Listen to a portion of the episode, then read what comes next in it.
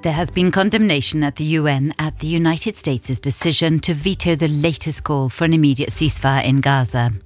The war in the Middle East and Ukraine are also the subject of a G20 meeting of foreign ministers in Rio de Janeiro later today. A European satellite, the ERS 2, is expected to crash back into the Earth's atmosphere this lunchtime after nearly 30 years in space. Sam Mendes, the Oscar winning director, is to direct four Beatles biopic films, one for each member of the band. In national news, details on the planned works on the A31 motorway between Metz and Luxembourg were presented yesterday. The prefect of the Moselle region confirmed there will be a toll on that route.